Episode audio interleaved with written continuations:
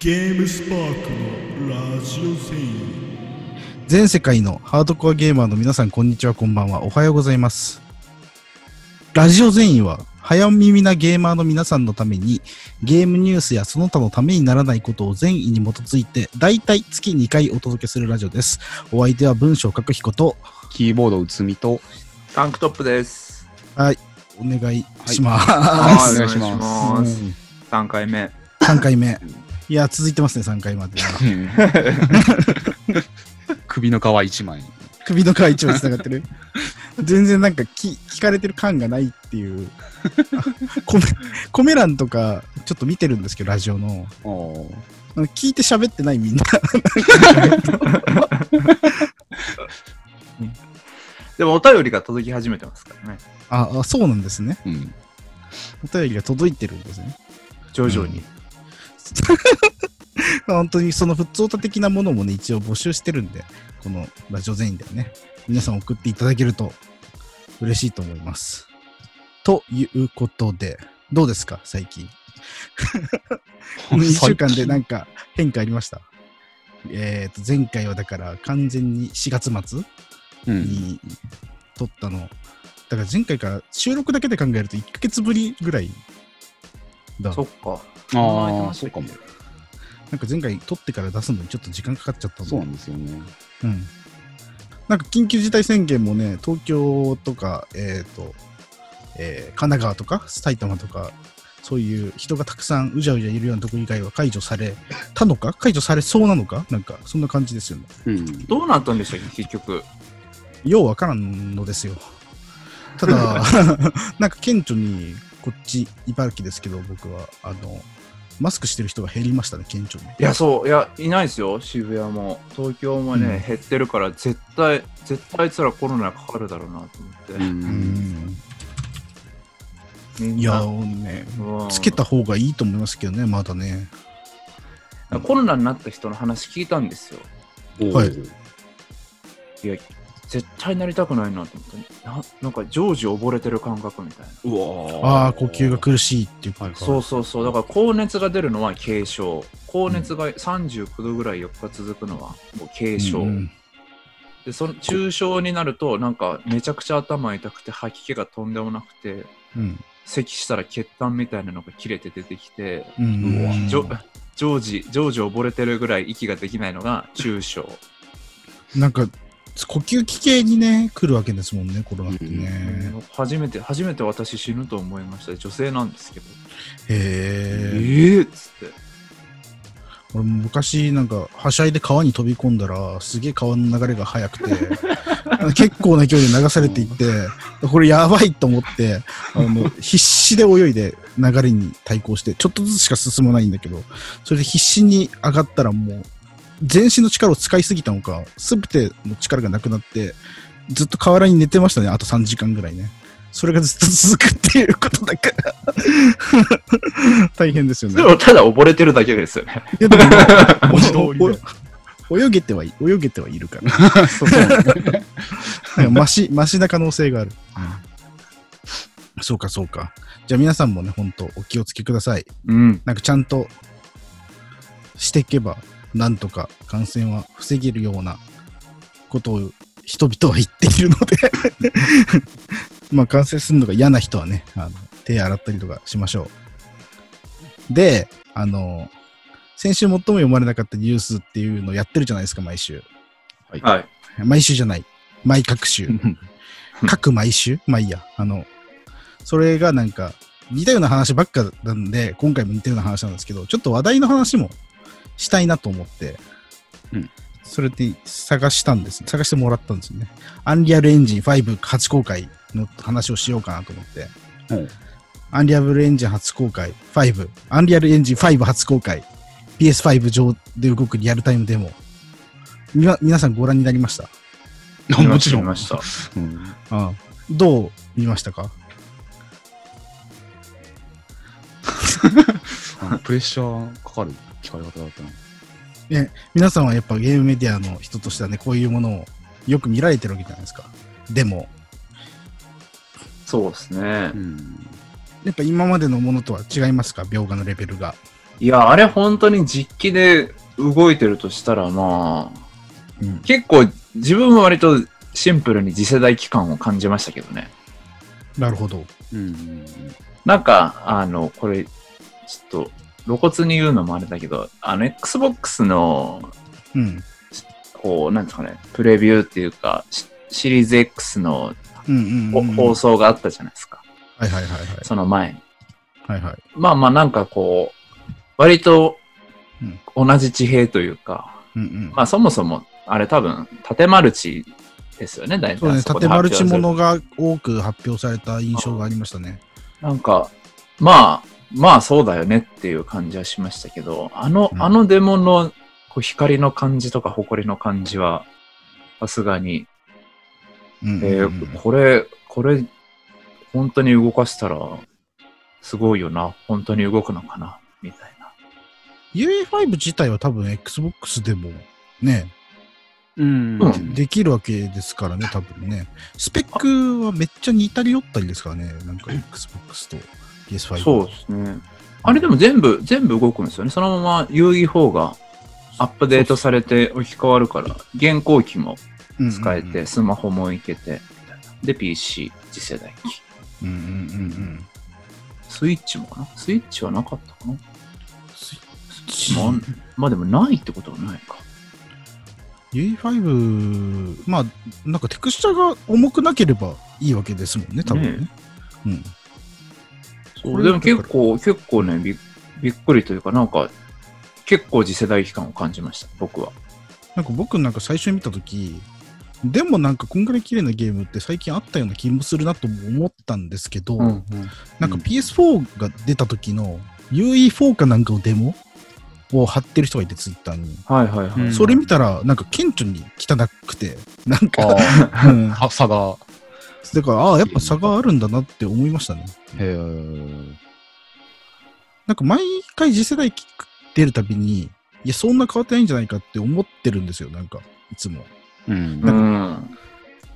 なんかその PS4 が出た時も、いやでもギア、ギアーズとかってすごかったしなとか、PS3 世代とか、なんか思ってたんですけど、やっぱなんか、こなれていくとどんどんすごくなっていくし、UE5 もね、多分これが限界じゃないんで、うんう。ん。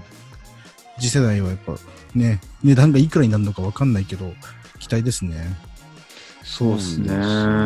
俺、そう、PS4、Xbox One 世代のゲームで、うんグラフィックが良いとされるゲームってあるあったじゃないですか、いくつか。4K 対応してるとかっていうのを見てて、あの、んオープンワールドアクションゲームで、雪のマップがあるところをすごい見てたんですよ。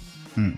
RDR2 とかねそ。うだし。うん、そうそうそう。レッド・レッド・リデンプションもオープニングから雪だったし、うんうん。えーゴッド・オブ・ウォーも雪のところあったとうんう思んうし、ああ、そうで雪何がすごいって、キャラクターが歩いたところの足跡、うんうん。どれくらい描画されるのか、表現されてるのかっていうのを見るのにちょうどよくて、うんうん足跡がくっきり残ってるとか、なんとなくシルエットだけ残ってるとか、雪が崩れるのはどう描写されてるのか、あるいは省略されてるのかっていうのを結構見てたんですよね。なんで、UE5 でも雪のやつを見たいなっていう素朴な気持ちと、あともう一個、えーなんだろう、インディーデベロッパーだったり、もっと開発規模が小さい人たち、レッド・デッド・リデンプション2とかではないような人たちっていうのが、うんこういう技術をどこまでうまく使えるのか、対応できるのかっていうのは気になりましたね。PS5 世代って、うん。技術格差が出ちゃうんじゃないかなって。まあ、それはもう本当ずっと、ずっと言われてることですもんね。なんか、うんよりビビッドになっちゃうのではっていう。トリプル A とかの開発規模ってもう本当、うん百億円かけて、うんまあ、ハリウッド映画ですからね、もうやってること。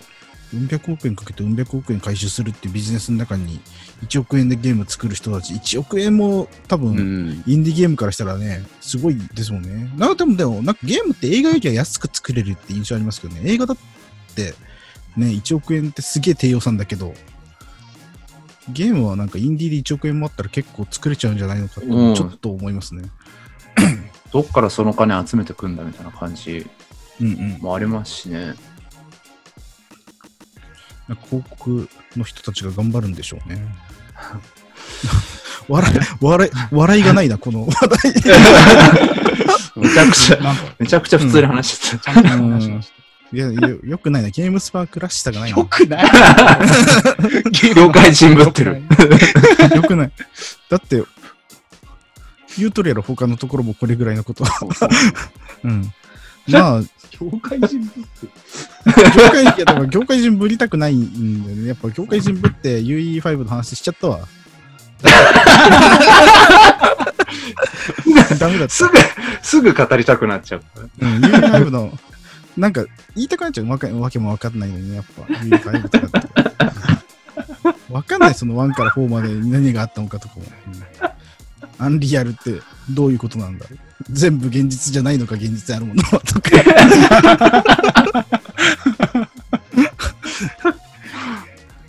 そうだそうだ。よくなかったわ。もう本当に申し訳あとね、インサイドがリリニューアルしました。あそうそうう。んロゴも変えて。うん。僕らたちはね、インサイドはあんまり関係ない。そうそう。あ、まあ一応僕は責任者あではありますけどね。編集長ではないけど。インサイドのその変化についてはどうですか？読者の人たちに。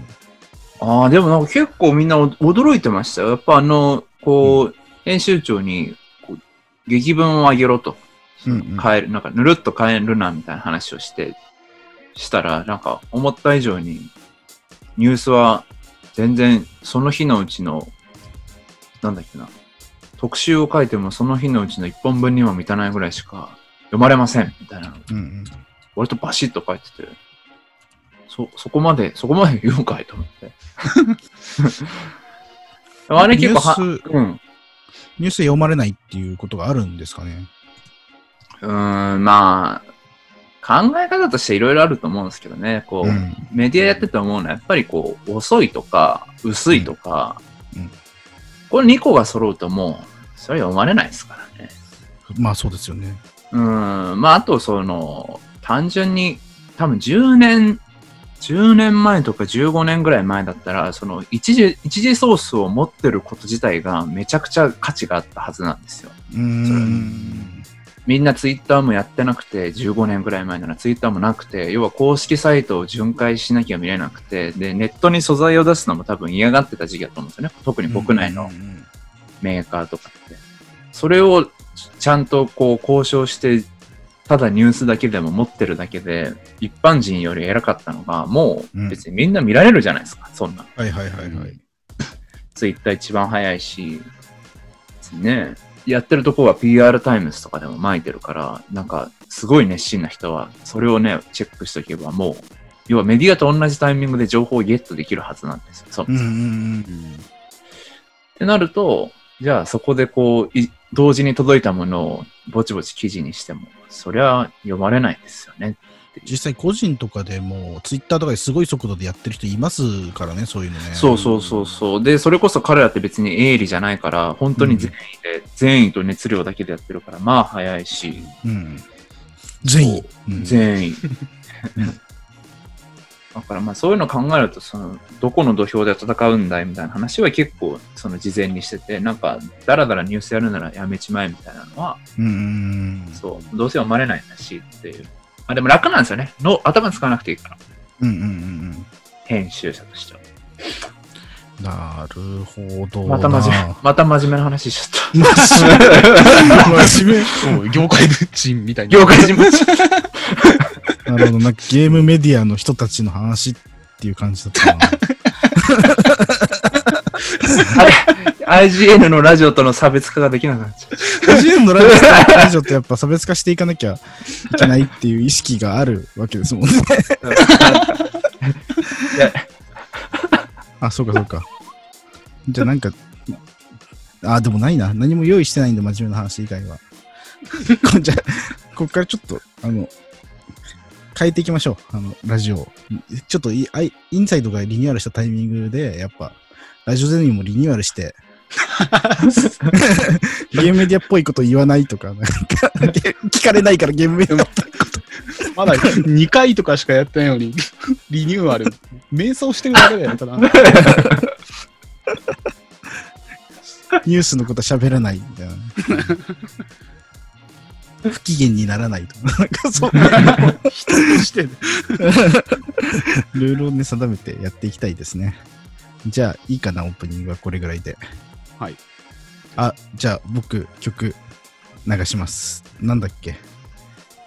えー、っと、あ、そうそうそうそう。これね、あの、最近出たばっか、ハイムの、ハイムっていう女の人たちのバンド、3兄弟だっけな ?3 姉妹だっけな、うんのいいですね。うんえっ、と、新 EP かな？の表題曲の I Know Alone です。